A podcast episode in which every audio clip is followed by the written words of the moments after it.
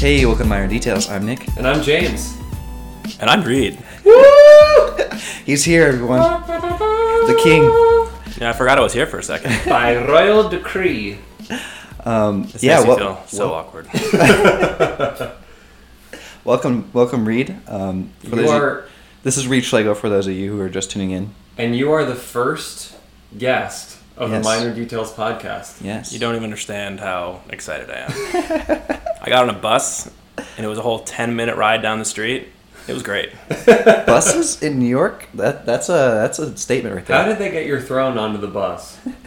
How did your servants? They had to put the little wheelchair lift down, and I scooted it in. Right. Yeah. But it's very exciting to have our first guest be Reed Schlegel. Right. King of Instagram. Yeah. For mom, just so you know, Reed Schlegel is a designer. Are you talking to your mom directly? Yeah, there are people that don't know Reed, and I thought I might just explain the King reference. Reed is a designer in New York City, he's worked for several consultancies around the area, and he is the Instagram king. He has 135?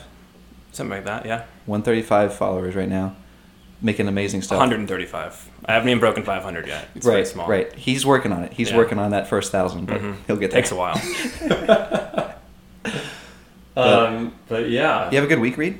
I did. And just so everyone knows, I literally don't ever refer to myself as any type of monarchy or royalty. So I do. Just so you know, I just want to put that out there. I had a good week. It's pretty early in the week still, but nothing to complain about so far. The weather's nice. Yeah. It's getting hot. Mm-hmm. It's the hottest day we've recorded on so far, James.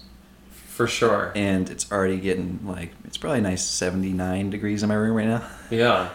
Do we have, we use this time for updates. Oh, yeah. And I guess, we can talk about, because we just finished up our watering can project. Yeah, watering can, of course. Let's hear that. Yeah, so we did a photo shoot last week.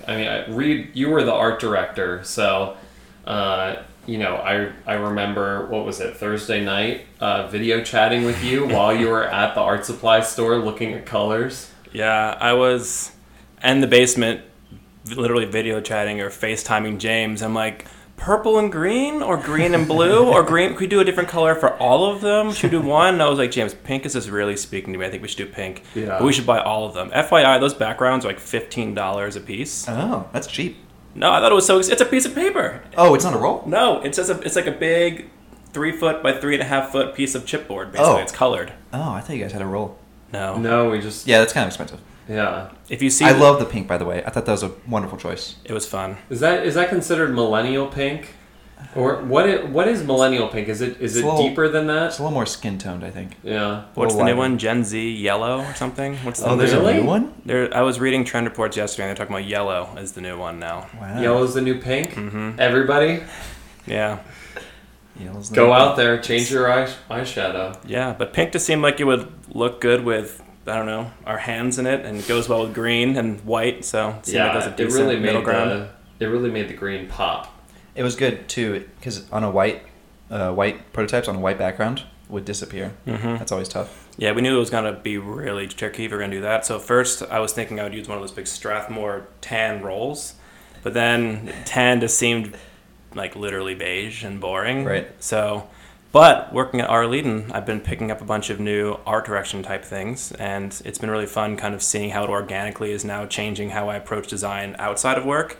And we had just done some photo shoots for the Shred Sled, which the rest of the Aurelidon team did most of the work for. I just caught the end of it because I was traveling, but I was photoshopping it to put it up on Instagram. We put a pink background on it, and we recycled that again. That was the skateboard for the Frog skateboard design, right? Mm-hmm. Yeah, that was cool. Yep. And I have one more question. What was your favorite watering can, and are you going to do anything else with them? Are you going to manufacture them for real, or is it just for fun? We've been talking about doing something with them.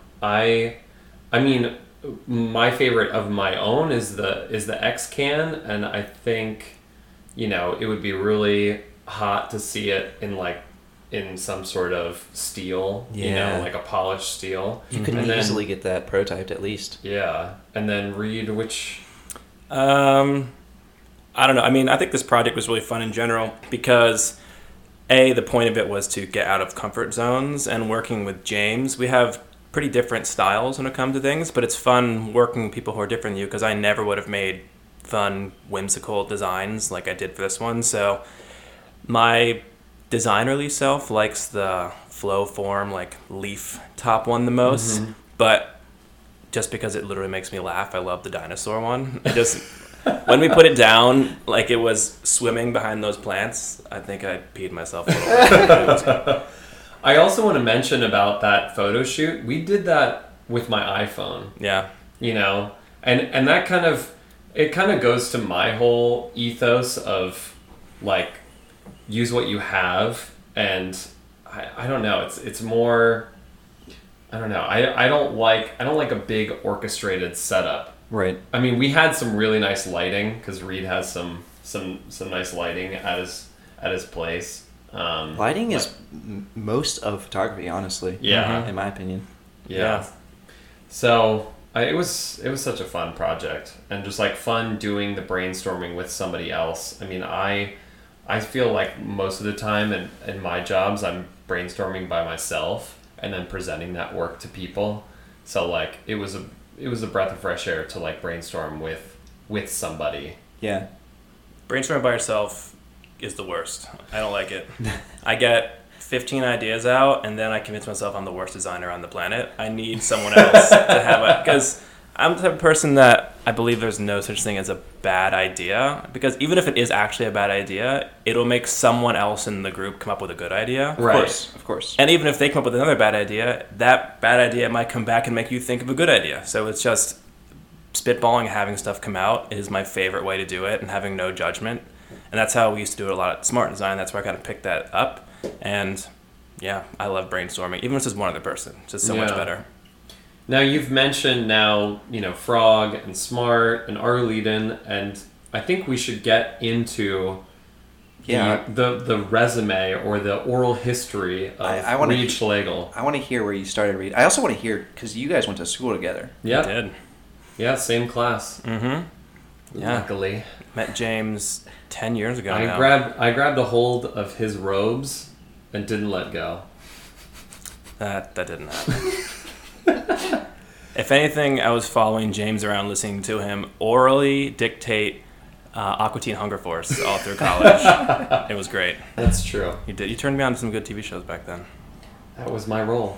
Yeah, but we did. We met at Virginia Tech, and what was that, in 2009 when we met? Yeah, I would have had to have been. Because it was sophomore year. Yeah. But, I mean, even before that, Reed, what got you interested in industrial design? Well, when I worked at Smart, they made you have a fun thing on your business card, and I put mine that I started collecting power tools when I was 7, because my grandfather, who is now deceased, at the time, every year for my birthday, starting like 7, would give me a power tool, which is probably a very dangerous thing for a child to have, but my parents were like, yeah, it's fine. Yeah. So I started with a palm sander, then I got a drill, then a circular saw, then a skill saw, then a whole bunch of other stuff.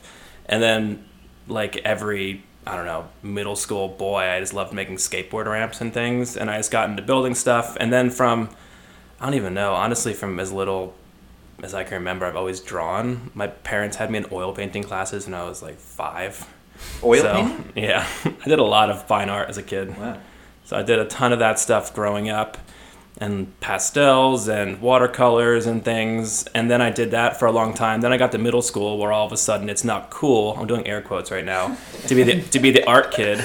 So I stopped doing it until I got to my senior year in high school, where all of a sudden I discovered what design was. And I convinced my teachers in high school to be like, can I please take honors art major and AP art and all these things? Mm-hmm. And they gave me a brief over a weekend. I came back and they're like, okay, you can be in these classes. And then I was awesome.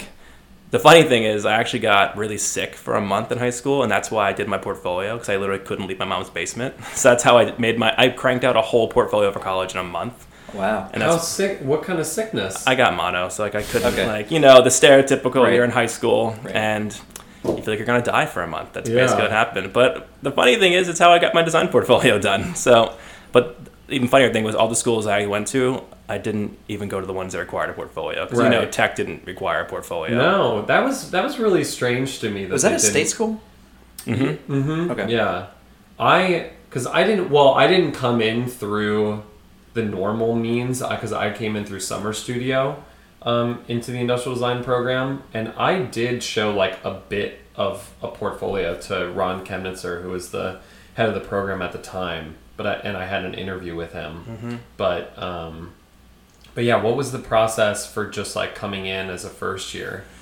It's super open. Honestly, the only school that I needed a portfolio for was RIT, and I got in there, but I didn't end up going. It's a great school, but I just went to tech because my cousin had gone there, and I don't know, just ended up going. I honestly didn't think about college too much. I was like, this place seems cool. Let's go there. I can understand that. Like, when you're in high school, it's this thing that doesn't really click yet. I feel like you have to get out of college to understand, oh, that was such a big part of my career, my decision. Yeah. It's crazy how important that is, putting that decision on like an 18-year-old, you know? I know. I completely shut down like my junior year of high school and had like an existential crisis. I was like, what is it all for?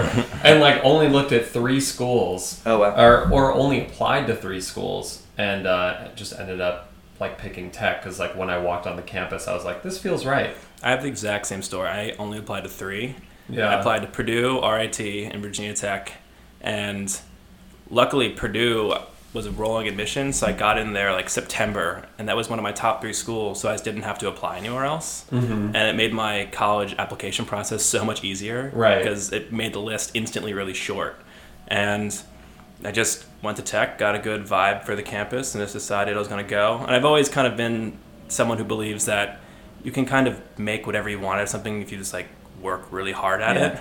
And I think it's the same thing with school. People are like, my school doesn't give me what I need. It's like, no, you're just not going and finding what you need. Your school probably has some pretty awesome things that you're just not seeking out. I always say the school question comes up a lot, and you could go to the best school for design in the world and still slack off and fail. Yeah. But you could go to the worst school for design in the world and be the best designer that ever was. Yeah, I think it has more to do with ambition and just like grit than anything else. I mean, some schools I think have better resources than others, but I don't think there's really anything preventing you from being successful. As long as you're, I don't know, it's mostly just about perseverance more than anything. Yeah, I've been to, I think at this point, 20 schools around the U.S. Oh, doing workshops and talks? Yeah, I did workshops around for a while with the goal of eventually teaching full-time, and that's why now I've kind of slowed down to 1 or 2 a year for those, and now I teach at Parsons every semester. I taught last semester, I took this one off because I started a new job, and now I'm going back next semester. But I'm actually always so much more impressed when I go to a school that's not very good, and I find some students that are good, because those are the hustlers. Those are the kids you see, you're like, you want it. Like, you really want it. Because I'm not going to name names, but there are some schools I've been to that I'm like, ugh. But even schools like that can put out good students, and that's why I believe it's as long as you really try hard, and you can do a lot. Like, you might have to work more than someone else who has more resources, but you can always do a really good job at something. Yeah. You'll get it. The people who really want it are the people who get it. Yeah. And I mean, right now, it's especially amazing because there's so many online resources that I feel like a student at a bad school can probably find, you know, they can find things on Behance and be like, wow, that's what a really good project looks like. Mm-hmm. How do I do that? And then look up a tutorial and, you know, it's... Tutorials, can change your world. But also, one thing that I'm thinking of is people often ask also, do you have to go to college to learn industrial design? No. I've met one of the guys that's the co-founder of Quip, who... I replaced him in a job. He when he left to go start Quip. Yeah. He didn't go to school for design. Industrial design. Did he go to school at all? He went to school for business, I believe. Okay. And that might be He spent a year in his parents' basement. This is kind of like the tall tale. Okay. I don't know how much of this is accurate, but I heard that he spent a year in his parents' basement just learning design, basically. Learning the programs, learning how to sketch. Interesting. And got an internship. And, I mean, once you get an internship... Yes, I think, yeah, if you work your way up through internships and junior positions, I think maybe it's possible. I think it's very difficult, because I think there's still this intangible thing that happens in the studio that's collaborative with you. Yeah. When you're, like, hands-on making stuff. I think he is a unique character, okay. You know, but it's, what I'm saying is it's not impossible. But okay, I won't say it's impossible, but I do think that for... It's highly unlikely. Yes. Right. I do think that for most people, it's a good environment, and it's good to just kind of give you that space to develop yourself. Right. And you also need to go... You need to go somewhere to learn how to be critiqued and how to talk about design. Having hard skills is one thing. Yeah. It's like people who have amazing skills like sketching or rendering, but the designs are terrible. Or right. People that get really upset when you critique their work. You kind of, unfortunately, part of design school, I feel like, is learning how to have a tough, like a thick skin. Oh, yeah. A little bit. Oh, yeah. And I don't know, it's, if you're sitting in your basement, your mom's not going to be like, your designs are terrible. She's going to put it on the fridge and tell you you're a special little flower. It's a very different thing. Well, depends on what kind of mother you have. That's true. I always say that, you know, you could be the best scalpel user in the world. You could use a scalpel and you could cut out a snowflake or something out of someone's body, but that doesn't make you a surgeon, you know? It's like that kind of thing. That's quite a stretch, Nick. No, that's my analogy. It makes you a sociopath. Works. I cut snowflakes out of people. The snowflake thing was a little... But I'm curious, Reed, did you say... I don't know if you were saying if you, like, how you found out about industrial design itself as a major. Yeah, so it was really roundabout. I think maybe it's different now, but when we all were kids, I didn't know what design was. I think if you wanted to be creative as a kid, you... thought I'll be an architect. That's right. The only thing that existed back then. And I thought I was going to be an architect, and then I thought I was going to be a mechanical engineer, and I was going to a bunch of schools for ME, and I got to Purdue University, and this grad student was giving a tour, and it's crazy how one person can literally change your entire life path, where he just asked me, what do you like to do? And I said, I build stuff a lot, and I like drawing, and I like solving problems. And he goes, oh, have you heard of industrial design? And I said, no idea what it was. And he literally walked me to another building, brought me inside, swiped me in, and showed me the design studio. And they were building big foam prototypes of yachts. Yeah. And yachts aren't really my thing, but it was really cool seeing, like, wow, these people are going to school to learn how to make really awesome models. This is stuff I do in my free time. And I didn't even know what industrial design was in the first place. And then after that, I basically changed all my applications to industrial design. And... I got lucky. Honestly, I don't know what else I would have done if I didn't do ID. Right. The most preposterous part of that entire story was that you're from New Jersey and you don't like yachts. People who in New Jersey do you know has a yacht? Every New Jerseyan. Everyone. I mean, it's... Man, I had the wrong friends going up. People in New Jersey have farms, right? That's what I thought. New Jersey is the whole country mushed into one tiny state. There's literally everything. Except desert. There's no desert. No. But, so, I guess... If we fast forward to Virginia Tech, I mean, I remember it being first year. Well, my first year was condensed into a summer, but I just remember it being it had a lot of ups and downs to it, like a lot of really hard lessons learned. Did you feel any of those moments in your first year? I had a really specific first year professor, because at Virginia Tech, if you get in the first year and you have full year or first year, it's architecture, industrial design, landscape architecture, interior design, all mixed together. And then it's sophomore year where you split out into individual majors.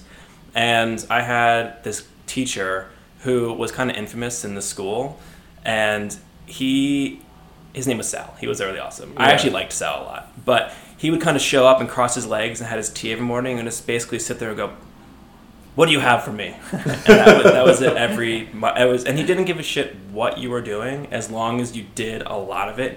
A girl in my class was making papier-mâché Invader Zim dolls, but she made them every day, and by the end of like a month, they were amazing. And he didn't care that they were this action figure person. He just cared that she was learning patience, craft, process, and she was honing her skill. Yeah. And then later on, we obviously got some projects we had to focus our skills on. But I think that was the biggest thing for me, of just having no homework or no direction, of just create, and learn. And it's he basically instilled in me right away that if you want to be successful in design, it's 100% your responsibility to be successful in design. No one's going to make you successful. You have to go out and work and keep going and keep trying, and you have to have that innate quality, or else you're just going to get passed by other people. Right. I think that's good advice for any career almost. Maybe not like accounting, right? Be a damn good accountant. Accountants have to practice, right? Keep their minds fresh. I honestly don't even know. I don't know. If you mess up a watering can, what happens? Mess up someone's taxes or their accounting. That's bad. Yeah. They can go bankrupt. Yeah, maybe they should, definitely persevere. I don't know. If you mess up a watering can, maybe your plants die? I don't know. It's not terrible. We have to Which is worse, plants dying or the police coming to get you for tax fraud? Well, what kind of plant is it? It's a Monstera, right? That's right. Monstera? Those good ones, the big leaky Monster? Ones. Monster? Yeah, it's cheese? Monstera. Is that an orchid? I don't know. It looks like a big elephant leaf plant. Huh. I like plants. I don't know those. I know, I'm sitting next to one. It's peering over my shoulders. It's listening in, James. Yeah. But what was your project? What did you do your first year that you were What was your very first industrial design project? Ooh. Well, that's second year. Oh, the first. I want to know what in Sal's studio you obsessed over. I just like making things. Like I remember freshman year, he said we all had to have an architectural drafting table, and I thought, why do I need this? So if I'm going to have one, I may as well make one. So I made a solid maple one instead for studio. And he's like, what is this? I was like, I made a table instead. He's like, nice. And moved on to the next person. Not phased at all. Didn't care. But we did simple stuff where it was thinking about form, and we had to do different types of cubes and then warping them and moving them and figuring out what proportions were. And just his big thing was iteration. Like he basically hammered it into our head all year of iteration. And I remember the first assignment, we had to make this thing like an abstracted cube, and I had made one where I can't really describe it, but it was a bunch of little dowels that made this thing, and it was probably 3 inches by 3 inches by 3 inches, and he came over and he just goes, too small, and whacks it off the desk. And he's like, you do not make small in design. You make big. You make it so people understand it and so they can see it and so they can you don't not small. You make larger. And then I just learned from that day forward, all right, I don't do small anymore. That's why when I teach at Parsons, sometimes I have some students who just draw itty-bitty tiny little sketches. That's a common thing. That's a common thing. And all I try and do is be like, come on, man. That tells you the idea, which is perfect for your notebook, but when you're working with other people, you got to make it a little bigger. Got to make it actually clear. Yeah.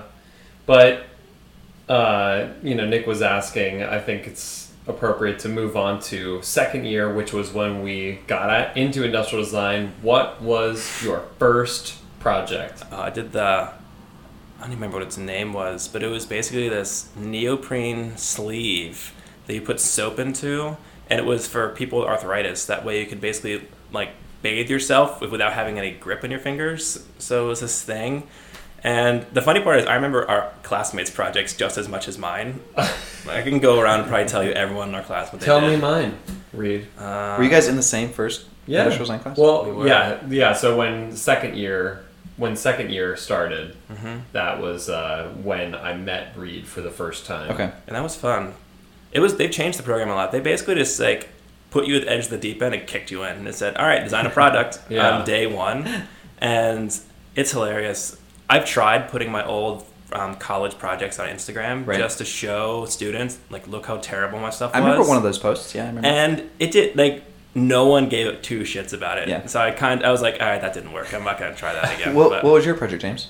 Well, I wanted to see if Reed remembered it. Oh, I don't remember. Okay. I just remember your drill, James. That's the only one. Oh, the drill. An unfortunately phallic-shaped drill. Mm.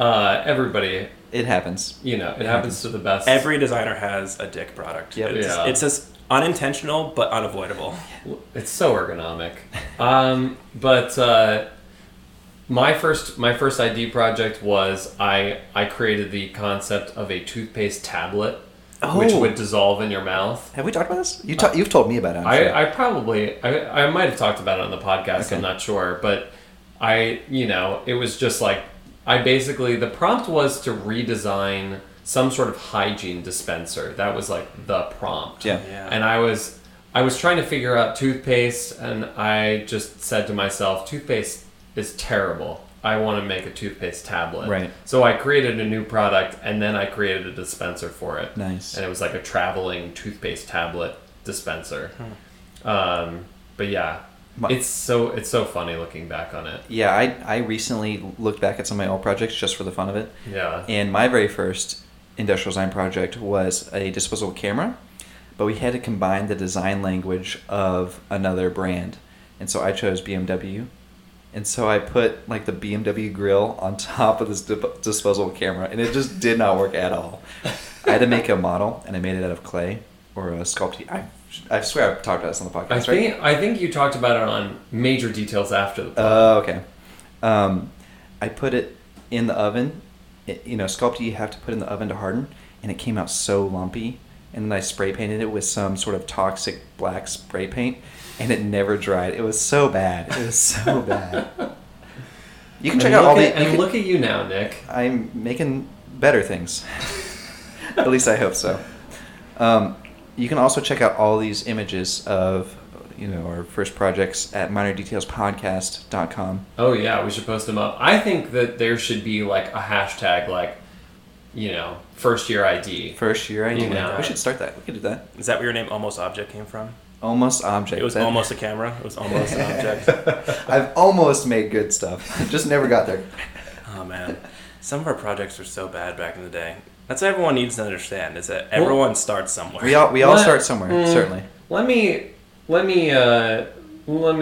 provide a counterpoint to that. In my view, looking back, you actually were...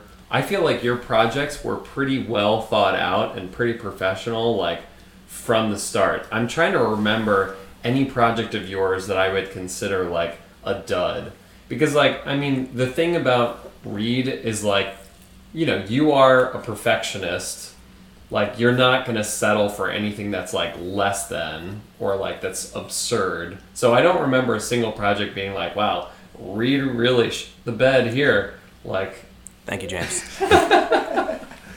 But I'm trying to remember, like, you didn't have a dick drill. I'm trying to remember. No dick drill. I'm trying to remember any of your other projects where I was like, nope, See that? Hear that silence? I'm trying to think through them all. I mean, you always look back and you think on things that you can fix. Yeah. You're never satisfied with your old projects, for sure. No, and if you are, you're never going to get better. Do you have a favorite project? From school? From maybe your whole career. Oh, God. I'm going to break into a few categories. I think my favorite prototyping project in school was we did this commercial fishing suit, because basically commercial fishermen die a lot of times. If someone out there is a commercial fisherman and I'm wrong, please email them and tell them. But basically, the 2-second pitch was they don't wear life vests because they get in the way and they're not cool. So we made a whole suit that basically took Nike pro combat stuff and put it into it. Oh. So it was all, and we got a suit and literally jumped in the pool, and I made a Velcro suit that was Under Armour, but I stitched Velcro the whole thing. I made little Velcro, pouches, and I put chopped up noodles in it, like not eating noodles, like the pool noodles. Right. And they stuck to it, and I could jump in and see how it helped, like how it put you in the water. And this girl, Lisa Cox, and I worked together and prototyped it, and it took us probably 80 hours or something, like combined, it's like 40 each. Maybe even less than that. It's like a tall tale at this point. But I have it in my parents' closet, and it was so much fun when we got to the final pinup, and I just walked in the concept, and we wore it, and that one was really fun to do. But then the Bole Shoe project was the one that James and I became actually friends. We worked on that junior year, and that's where our really good friend Oscar, the three of us kind of worked together, and that was the most successful project I had to school by far. Mm-hmm. And then my favorite product as a professional was probably the spray mop I did for OXO. Okay. It was really fun. Actually, no. If that one had come out the way it was supposed to come out, where we didn't have to price cost it at the end, it would have been my favorite. My real favorite one was the OXO Green Saver products we did that make your produce last a lot longer. And then we did this thing for physics, this beer thing, which is just really fun. Oh, I remember that project. That was cool. But, yes, so I guess after school, or you guys graduated. Mm-hmm. Well, I have one more question, one more school-related question. What would you say was like the biggest thing that you learned overall from your school experience? That is a good question. I remember we had this professor named Ed Dorsa, love him to death. And one thing he said to me was, embrace ambiguity. Because I'm a recovering raging perfectionist, basically, where I've kind of let it, I've never let it go. It's part of my personality, but I've definitely toned it back by like 50%. Okay. Just because I realized it's not about being perfect. It's about trying new things. And if you try and be perfect all the time, maybe you'll be that one unicorn who can be perfect and make new things all the time. But if you do that, you just never actually explore new areas. And I was so tight and tense about ambiguity because I was still like, where am I going? I want to have a plan. I want to know where I'm going. And that's why sometimes I'm like, damn, why didn't I just become a mechanical engineer? I could have had answers to things once in a while. But basically, he told me that, and he's like, trust in yourself, and you'll be fine. And it took, I remember specifically, I was at Smart Design about a year and a half in, and I was having a really down day, and I was thinking, wow, I'm a terrible designer. And then I remember Ed saying that, and then I remembered thinking, wow, I don't know why it took me a year and a half after school to have this click, but I was like, these people pay me. Like, they actually trust me enough to give me money. Right. Yeah. And that was the first time I was like, oh, I guess I'll trust in myself and my process a little more. Yeah. And I think that's where, like, my career actually became a lot more fun. Cool. I think the ambiguity thing is so important because I feel in my design process, ambiguity is design to a certain extent, especially that very beginning phase. I feel like you have to be comfortable with ambiguity at the very beginning of design. I don't know. Yeah, I love that. That's great advice. I mean, I think that as designers, basically what we do is we turn ambiguity into physicality. Exactly. Like, I mean, that's basically like the basis. But I mean, yeah, that's some really good advice. And actually, we had some. We had a question from Alejandro Alvarez. He was asking Reed if there was one thing you could do differently in school before having graduated that would have benefited you as a professional, what would that be? Yeah, that's perfect. Perfect ties in right now. Well, if we're talking about ambiguity, I have two things I would say. One I would say first, but this one I'll say because of my ambiguity. Basically, I was in Denmark a few years ago. If you guys don't know, I have a mild Scandinavia obsession. But basically, I was in the...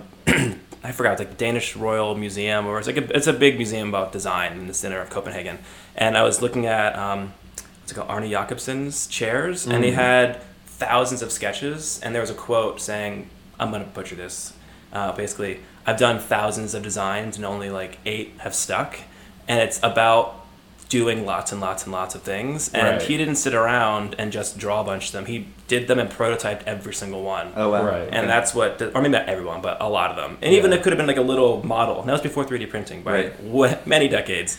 And I think that was something that I wish I did more in school, was not just sit there and just like take notes all the time and think through it in my head. I would literally lose sleep sitting there thinking through mechanisms in my head, how I could do them, when I should have just sat down and made something. Yeah. And if I'd made it, if it didn't work, I would have known where to go. And if it had worked, I'd be like, cool, it worked. It's just literally just sit down and just do something. Get that cardboard, get that hot glue. There's this guy, Adam Wrigley, I used to work with at Frog, who's a great mechanical engineer, and he has this thing called Go Do.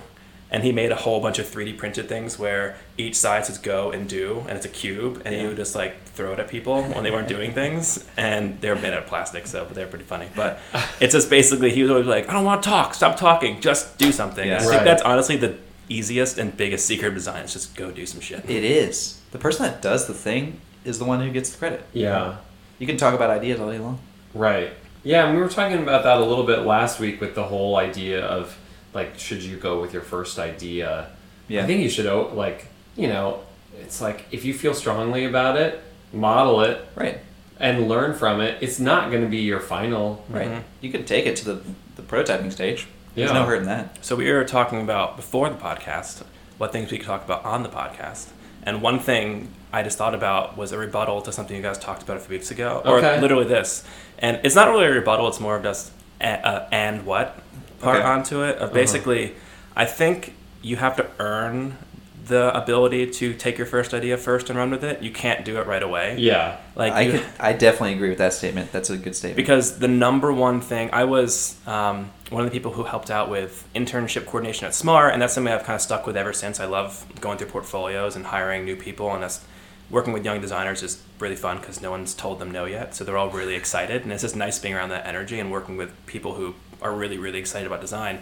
But the number one thing I learned working with interns at Smart was basically never just have your one design that you take through your portfolio, because your job as a young designer is to be the design soldier who sits there and comes up with tons of ideas and executes them. That way, when senior designers or even mid-level or creative directors come, you can like have a wall look through, have a discussion, pick and choose, mush them into concepts, and you don't have the credibility yet to be like, this is my idea. You're not Paula Sher. You can't just walk in and be like, here's your logo, take it or leave it. Right. It's like, you can do that when you own a company or when you're a senior or above. Or actually, there's no actual title to put to it, so disregard that. But basically, I feel like when you're a student, the number one cardinal sin in a portfolio is having your one idea and that's it. Like, I want to see all the failed ideas before you got to that one idea.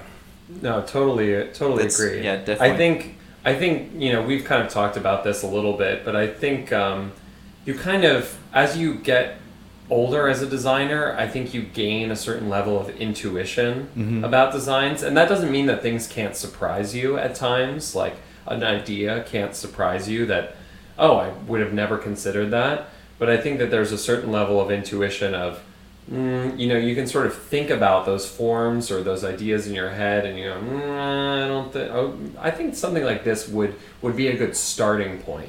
Yeah, I definitely agree with that. I mean, like, when you're a student, do all your ideas, you know, create and fail and then, you know, put this all in your portfolio. I think, like you said, James, once you get out there and you work, you know, 5-10 years, you do have this intuition that starts to set in. Yeah. Plus, it's so much fun to look at little models, you know, and play with them. But something I think that's good about the reason why when you're a young designer, it's good to have so many ideas is because, like I said, no one's told you no yet, and you probably don't know a ton about manufacturing. So you'll think of the weird stuff that a jaded senior designer or something will be like, nah, tried that, can't do it. Right, exactly. But then there'll be some kid who's like, let's make that a silly putty. And they'd be like, what? And they're like, that's actually kind of cool. Maybe we can do this. Yeah. And those are the people that sometimes like breathe fresh air into projects. That's how the pet rock got me.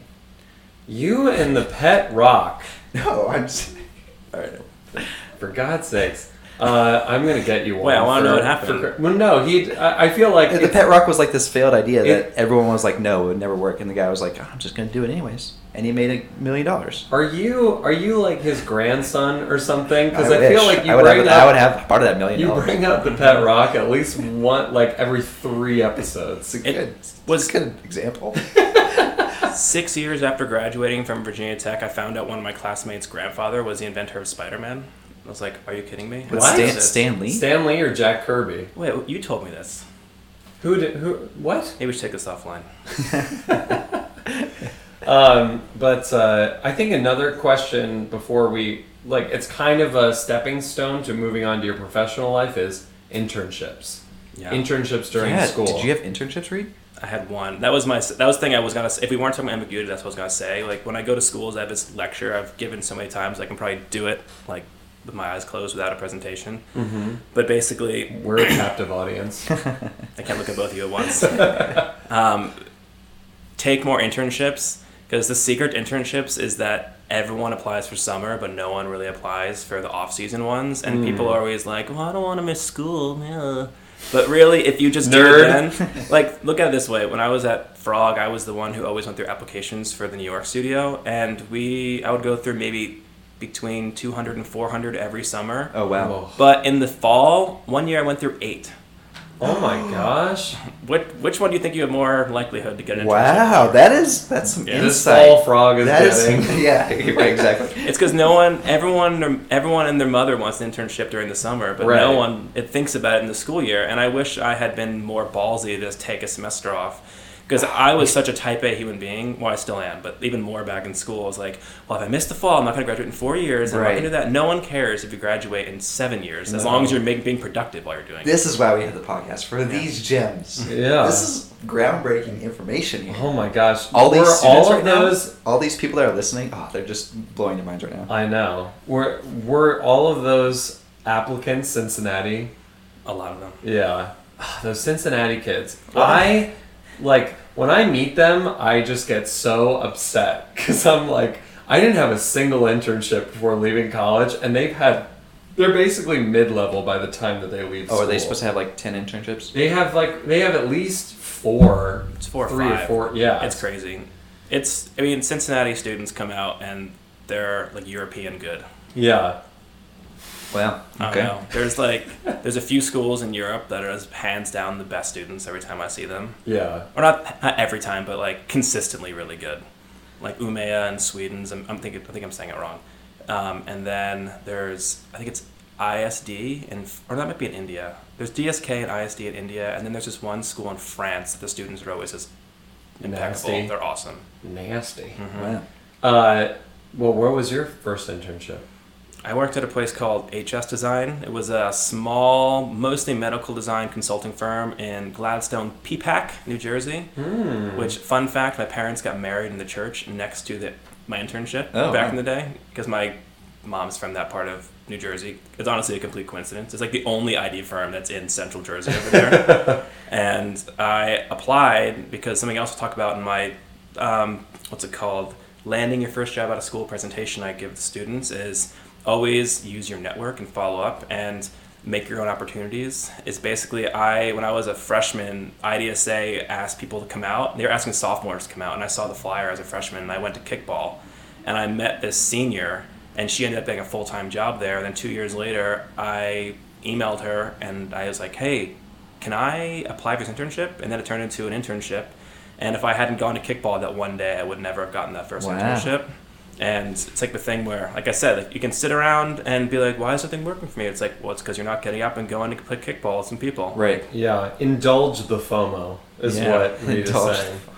Yeah. It's kind of, when you're a student, you have to want to go to everything. Right. And like, why not? Most times there's free booze or food at least. Just go. Exactly. Like, for sure. I was just off doing salsa dancing. That was... Oh, right now? I did... Well, today? No. You in school. Today. Oh, okay. And that didn't land me any internships. God. It didn't even land me a girlfriend. But it was beautiful. It was beautiful. It brought tears to people's eyes. I'm crying right now. Just hearing about it. But, so you went to HS. Yeah. You graduated from tech. Mm-hmm. And then what was the first stop out of tech? I went to now defunct Quirky.com. They're back. Are they? Oh, they're back. Oh, under new ownership. Okay, I retract that statement, but I didn't even know they were back. They shouldn't be back. Oh, well, I didn't say that. James did, but oh no, no, this is against the new ownership, a phoenix rising from the ashes. Everyone I know who used to work there works other places. Like, one of my best friends works at BuzzFeed, and I saw my creative director just walking around BuzzFeed because half of them work there now. Yeah. So, oh, shit. What's up, man? Yeah. But basically, I didn't say hello to him, though. He doesn't know I saw him. So if you're listening, I meant to say hello. But basically, I went to Quirky, and the way I was looking at it was HS Design was really great because it was consulting, but I think for me, I kind of learned that maybe medical wasn't fully up my alley, and I wanted to try something completely different. So Quirky was this crowdfunding hybrid of people could submit ideas, and if you actually had a good one, the design team would vote on it, and then we'd vote with the public, and then the design team would take it and push it forward. And then if it got all the way through these crazy steps, we'd make it under the Quirky brand, and then you'd get a royalty. And it was really fast paced, it was huge, it was in New York City, and well, actually, since they don't really exist anymore, I can say one reason why I really went there. It's because I wanted to be right next door to Smart Design, so I could literally be on a beck and call, go over whenever they, if I can get into it. And that ended up panning out, actually. It worked out. Yeah. But I had a great time there. They taught me how to work fast and how to really just not overthink it and just get in and do it. And I think it was a perfect yin-yang to my first internship and kind of seeing both sides of it and helped me figure out, like, you can't learn anything from a graph unless you plot 2 points. And once I had those two, I could figure out where I wanted to go next. Yeah. And it was really helpful, and it was a really fun place. I met some cool people. And then James and a bunch of other friends all went through there. Whole VT contingency plowed through Quirky. We all went through there. After Reed was out, he got me and Oscar in. So we both had internships there at Quirky. And then Chris Carpenter went there too. Yeah, we got Chris Carpenter in. Ion was at first. It's all here you know, isn't it? It is. I mean, that I gave a presentation to Virginia Tech kids, very similar to, well, a portion of that what you just said, and it's just a, you know, it's so much about relationships. Like, just be a good person to other people and work hard. you know, like, show up and do work. Yeah. And it's like, you can make it. Yeah. I do this thing in this presentation where I see how many times I can say dick in a sentence. Because I had this story about an intern that was a dick, and it came completely full circle on the other side of the planet, where there was this intern, and I was with my French coworker and his French girlfriend, and we were talking about this individual, and I was like, yeah, he was kind of a dick. And then his girlfriend, I was like, she's like, who are you talking about? And I said the person's name, and she's like, oh, yeah, he's a dick. And he was from another country, so I was like, holy crap, the design world is so tiny. It is. If you ever burn a bridge, people in literally Guam will know that you're, that you're a dick. Like, you just can't. It's always better to swallow your pride and be a good person than it is to, like, get that last word in or something, because it will always come back to haunt you, and you'll never know. You'll apply for a job, and you're like, I'm perfect at this job. This is great. And then some creative director's junior designer's roommate said that you were a dick, and then you won't get it. And you'll never know that happened, but it did. Right. Yeah. Wow. Well, I think that's maybe some more advice for students. Get out of the studio and go to a party. Learn how to socialize. Be nice. Because I mean, it's like, you know, it's like... He's talking about himself. It's okay. That's all James did in school, right? Yeah. I did it. Well, the salsa dancing. That was my... Right. You know. But yeah, I mean, it seems so simple, but I don't know. I feel like people don't really understand that part. They're so focused on the skill set, especially in school. I mean, of course, understandably, you want to stand out in that way, but people don't want to work with people that they don't like, that they don't get along with. We all remember those kids in school that we hated. Ugh. Mm-hmm. And now what are they doing? I don't know. I just feel like if you're an a-hole, you basically have to start your own firm. Like, that's... I heard that the other day on the live stream. I don't think I agree with that, James. You don't? What do you mean? No. I like to think myself starting a small independent thing. No. I'm not saying only a-holes start their own firms. I'm just saying that that's their only option. That's the only option. I see. Okay. If you're talented and a jerk. It's complicated. Yeah, I mean... I feel like James is calling me an asshole right now. Well, yeah, I mean, yeah, I've been calling you that every single pod since the beginning. That's after the pod, yes. He's like, hey, why would you do that? Yeah. But you know, so you mentioned you were trying to get in close proximity, stock out Smart Design. Mm-hmm. Why Smart Design? Why was that so important to you? I think I've changed my personality. Something I used to think is that people don't change, and I've really learned, especially in the last year, that people really do change over time. And when I was a student, I was so gung-ho on, like, just what is the pinnacle of what you can do. And back then it was like, work at a big consulting firm. That's right. Like what everyone, they wanted the IDEO, Frog, Smart, Continuum, like whoever, Fuse Project. I think that also is still the pinnacle for a lot of people, mm-hmm. in my opinion. It might be different for me just because I've kind of gone through them mostly at this point, but it's still great places to work, and it's just that's a whole different topic. The landscape's changing of what I always ask students, where do you go? What's the sexy place you guys want to work at now? I'm just curious what the kids want, right? Where they're all going, what the cool place. What are they saying? The tiny firms are the ones that are blowing up right now. Really? I would like to say plugging my own firm, Aurelidon, is pretty cool, but also like what's it called? Branch. Minimal, Box, Clever, I don't know. Who are all the cool Bay Area firms that are out there? Oh, Visibility. My friend Chris Crowley went there. Mm-hmm. Shout out to him. Yeah. He's a badass designer. I don't know. Who else? You guys are two designers. What other cool firms? Visibility is the one I would say. Yeah. Small design firms. I'm trying to think. I don't know. There's Prime Studios and... Prime. Yeah. Layer pops out good work. Layer, yeah. Layer's a big one right now. I've been following Hubert since the beginning. Layer's on top, on fire right now. If Benjamin Hubert listens to this, we've been tagging for way too long. We need to have a conversation about something. Benjamin Hubert follows James, but not me. What's up with that? Yeah, he likes my stuff too. You know how on I like to think he's listening. Instagram and now it tells you like the top two people that like your photos. Uh-huh. It's like these two people and everyone else. It's always you and Benjamin Hubert. It's always James. Yes. It's actually you two or Benjamin Hubert usually, or Arlene. It's like those are the four that always pop up. Oh, man, I I think I made a major faux pas in my first reaching out to Benjamin Hubert. You've had multiple? It was just one. It was just the one time. But he had just started Layer, and they put up the website, and I messaged him, and I was like, Benjamin, I'm a big fan of your work, have been for a really long time. I just want to say the new website is kind of difficult to navigate. I trolled him. Called him out. I trolled him. Because the thing that really annoys me about the Layer website is you can't easily go from project to project. You have to go back to works. Like, you have to go back to, like, projects and then click on the next project. I just want to be able to, like, go through. I just want to be... And he hasn't changed it. I think he's just, like... He's, like, begrudgingly, like... Maybe if he's listening... Maybe if he's listening right now, he will change it. I almost based my entire... Or maybe he'll unfollow James. That's one of the two. I mean, he inspired my thesis project. Like, really? Just in terms of... Because he did my dad has a rotomolding factory, and he did this rotomolded chair with wooden legs that I was like, oh my God, this is what you could do with rotomolding. It kind of opened my eyes to what is possible with rotomolding. I'm watching as Nick and Reed are visibly so hot in this room right now because we don't have...